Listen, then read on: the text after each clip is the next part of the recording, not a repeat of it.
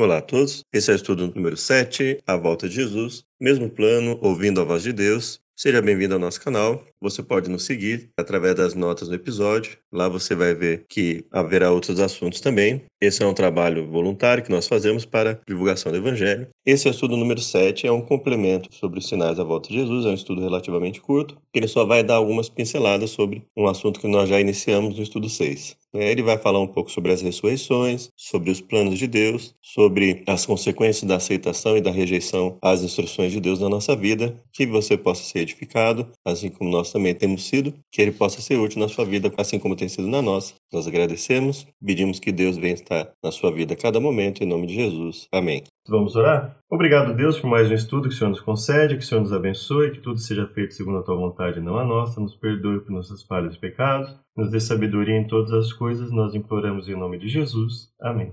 Então, no último estudo, nós vemos que os sinais da vinda de Cristo estão se cumprindo. Um grande sinal que indica a proximidade da volta de Cristo é a pregação do Evangelho em todo o mundo. Dois evangelhos estão sendo pregados, o verdadeiro e o falso. Então não basta crermos em um evangelho. Nós precisamos buscar com todo o desejo, com toda a diligência, o verdadeiro evangelho, que tem diferença não só no futuro, mas na nossa vida presente. Devemos provar se a doutrina ensinada está de acordo com a palavra de Deus. No tempo do fim, devemos erguer a cabeça e buscar a Deus em primeiro lugar. A volta de Cristo. Aqui está um pequeno gráfico, um resumo, ou seja, nós acreditamos que estamos nessa parte aqui, entre a ascensão e a segunda vinda de Cristo, e quando ele voltar, haverá a primeira ressurreição, que é a ressurreição dos salvos, e alguns vão, conforme a Bíblia diz, os que o traspassaram também ressurgem, eles veem Jesus voltar, os salvos que vão ressuscitar juntamente com os vivos vão para o céu, existe o período do milênio, e depois do milênio existe a ressurreição dos ímpios, a destruição deles e a eternidade com Jesus. A continuidade da eternidade, porque nós já vamos começar a eternidade com Jesus no momento que ele voltar, né? E nós continuaremos com Jesus. A volta de Cristo é a bendita esperança que conforta o coração dos seus seguidores, pelo menos o meu coração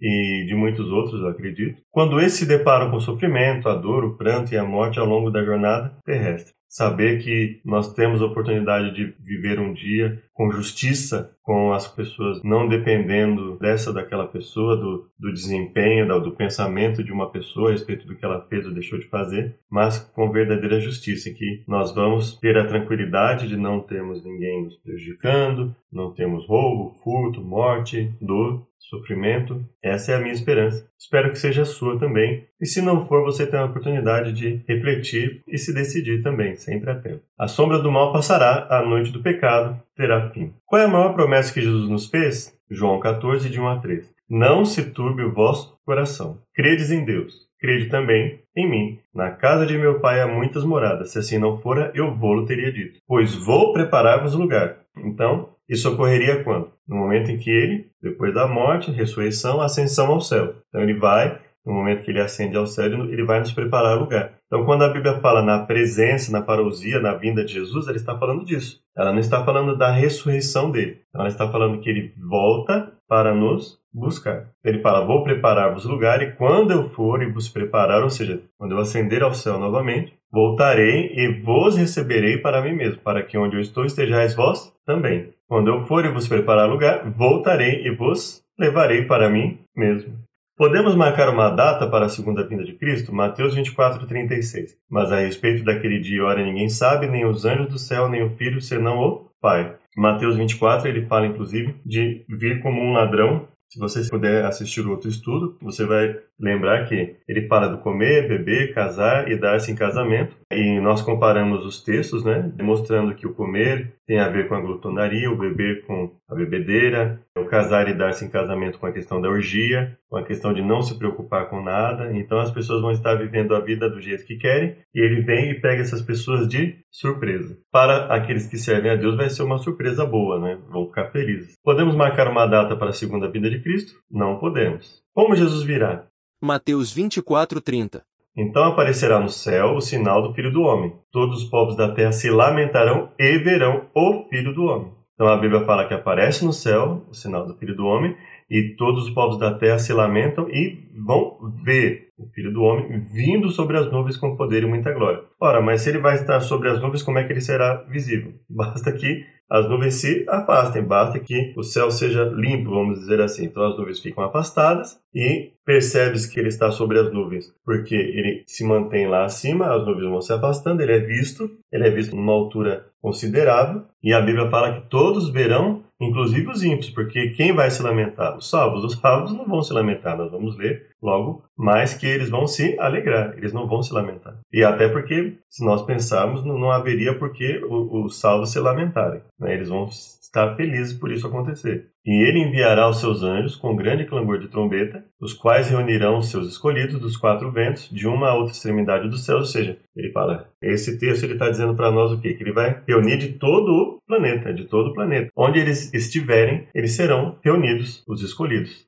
Apocalipse 1:7 Eis que vem com as nuvens, e todo olho verá, até quantos os, o traspassaram, e todas as tribos da terra se lamentarão sobre ele. Certamente, amém. Aqui é um outro texto que alguns podem dizer, olha, aqui ele está falando de forma simbólica. E se você ler lá em Apocalipse, a partir do verso 4, por exemplo, João, as sete igrejas que estão na Ásia, graça e paz a vós outros, da parte daquele que é, que era, que há de vir, e da parte dos sete espíritos que estão diante do seu trono, e da parte de Jesus Cristo, que é a fiel testemunha, primogênito dos mortos e o príncipe dos reis da terra, aquele que nos ama, aquele, no caso, para aquele que nos ama, e em seu sangue nos lavou dos nossos pecados, e nos fez reino e sacerdotes para o seu Deus e Pai, a ele seja a glória e poder para todos sempre. Amém. Vede, ele vem com as nuvens e todo olho verá, até mesmo os que o traspassaram, e todas as tribos da terra se lamentarão sobre ele. Sim, amém. Eu sou o Alfa e o Ômega, o princípio e o fim, diz o Senhor, aquele que é, que era e que há de vir o Todo-Poderoso. Perceba que não há simbolismo aqui. Ele está falando literalmente, ele está conversando com as pessoas. Não há simbolismo, não há nenhuma não relato de visão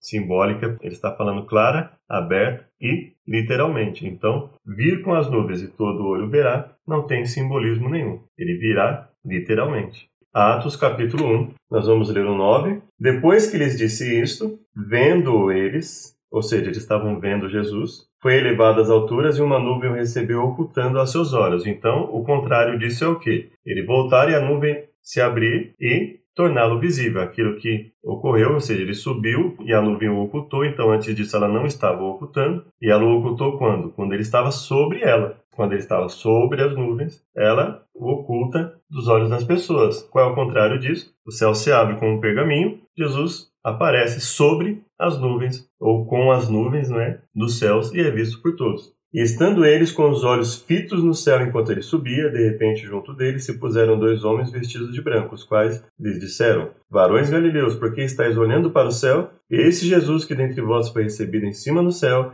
há de vir assim como para o céu ouvistes e. Então, o texto é bastante claro, ou seja, ele virá da mesma forma, ele virá de forma visível, ele vai aparecer para nós nas nuvens. Qual é a diferença? Segundo a Bíblia, ele não vai pisar aqui. Quando ele ascende ao céu, ele estava aqui e sobe. Ele estava aqui na terra e foi ascendendo. Né? Ele não se mostrou para as pessoas já acima da, das nuvens. Na sua volta, ele fica ali, acima das nuvens, e é visto por todos, e ele completa a sua promessa. Então, ele resgata os mortos que ressuscitarem para a vida eterna e os vivos salvos que forem transformados. Como Jesus virá? Como ladrão tomando muito de surpresa.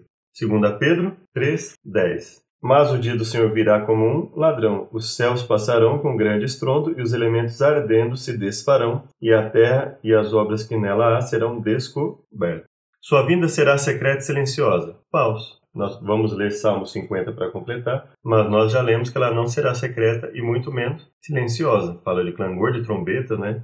Salmo 50, verso 3. O nosso Deus vem e não se calará. Adiante dele um fogo consome e há grande tormenta ao redor dele. Chama os altos céus e a terra para julgar o seu povo. Ele não descerá à terra, ficará nas nuvens. Será visível apenas para os cristãos? Não. Todas as tribos da terra se lamentarão então e verão o Filho do Homem vindo sobre as nuvens do céu com poder e grande glória, acompanhado de milhares de anjos, conforme nós vimos que ele inclusive vai enviar os seus anjos. Jesus virá de maneira pessoal, literal e todo olho verá. O que ocorrerá com os mortos e vivos fiéis na segunda vinda de Cristo? 1 Tessalonicenses 4, verso 13. Não quero, porém, irmãos, que sejais ignorantes acerca dos que já dormem. Então, ele está abordando a questão daqueles que morreram. Para que não vos entristeçais como os demais que não têm esperança. Então, o que ele vai falar ajuda as pessoas que acreditam a ter esperança, a não ficar triste em relação à morte. E perceba que ele não toca no assunto de já estar com Deus no momento da morte. Veja que quando ele fala dos cristãos terem esperança em relação à questão da morte, ele fala: cremos que Jesus morreu e ressurgiu. Assim também cremos que aos que dormem em Jesus, Deus os tornará a trazer com ele. Dizemos-vos isso pela palavra do Senhor, que nós, os que ficarmos vivos, para a vinda do Senhor, não precederemos os que dormem, pois o mesmo Senhor descerá do céu com um grande brado, a voz do arcanjo, ao som da trombeta de Deus. E os que morreram em Cristo ressurgirão primeiro. Depois nós, os que ficarmos vivos, seremos arrebatados juntamente com eles nas nuvens para o encontro do Senhor nos ares, e assim estaremos para sempre com o Senhor. Portanto, consolai-vos uns aos outros com essas palavras. E ele fala de vivos e mortos como? Transformados.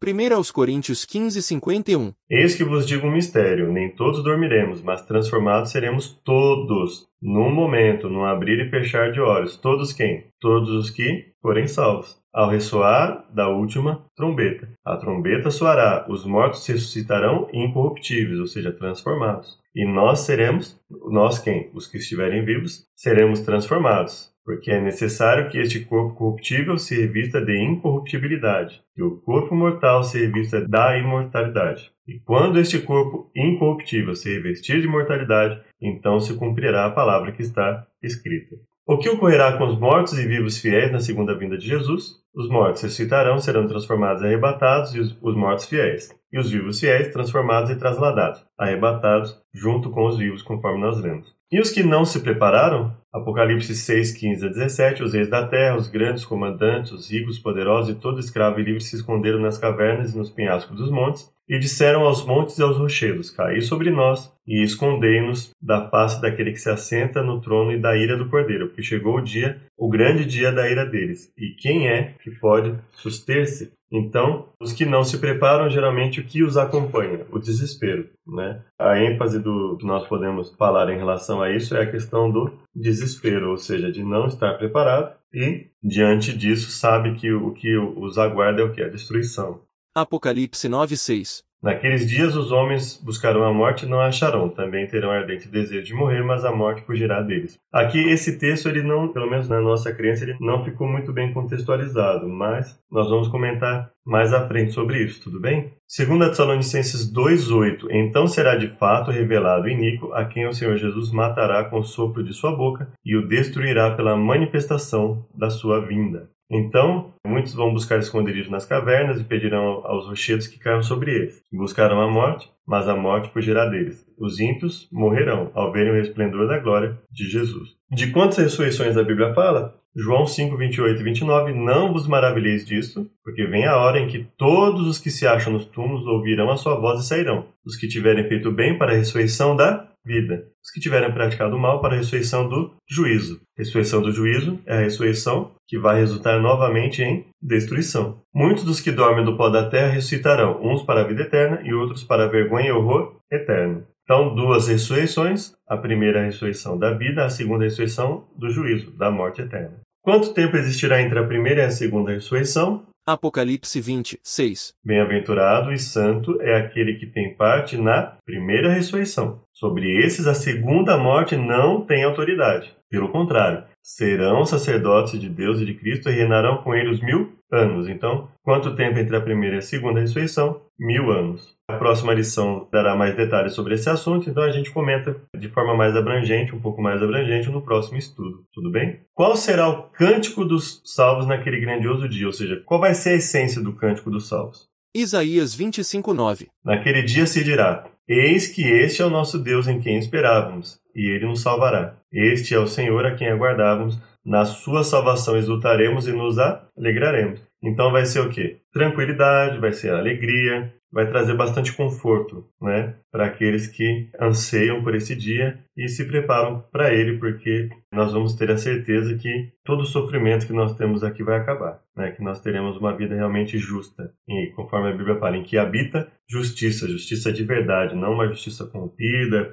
não algo que depende da habilidade de um advogado, e se o seu advogado de repente não tem habilidade, você pode não ter a justiça sendo feita, porque de repente uma prescrição de uma prova, alguma coisa nesse sentido. Né? Nós não vamos enfatizar esse porque esse não é o aspecto, mas só para você perceber, né? Justiça, ou seja, você poder sair na rua com a sua família sem que alguém vá lá e te assalte, sem que você corra risco de morte, nada disso. Eis que este é o nosso Deus em quem esperávamos, na sua salvação exultaremos e nos alegraremos. Que convite Jesus nos faz hoje? Mateus 11, 28. Vinde a mim, todos que estáis cansados e sobrecarregados, e eu vos aliviarei. Tomai sobre, sobre vós o meu jugo e aprendei de mim, que sou manso e humilde de coração, e acharei descanso para as vossas almas, porque o meu jugo é suave e o meu fardo é leve. Então ele nos faz uma promessa não só para o futuro, mas para o presente também. Confiando nele, nós teremos uma vida de paz, uma vida de propósito, um propósito real. É? Saber que estamos aqui para fazer a diferença na nossa vida, na vida das pessoas,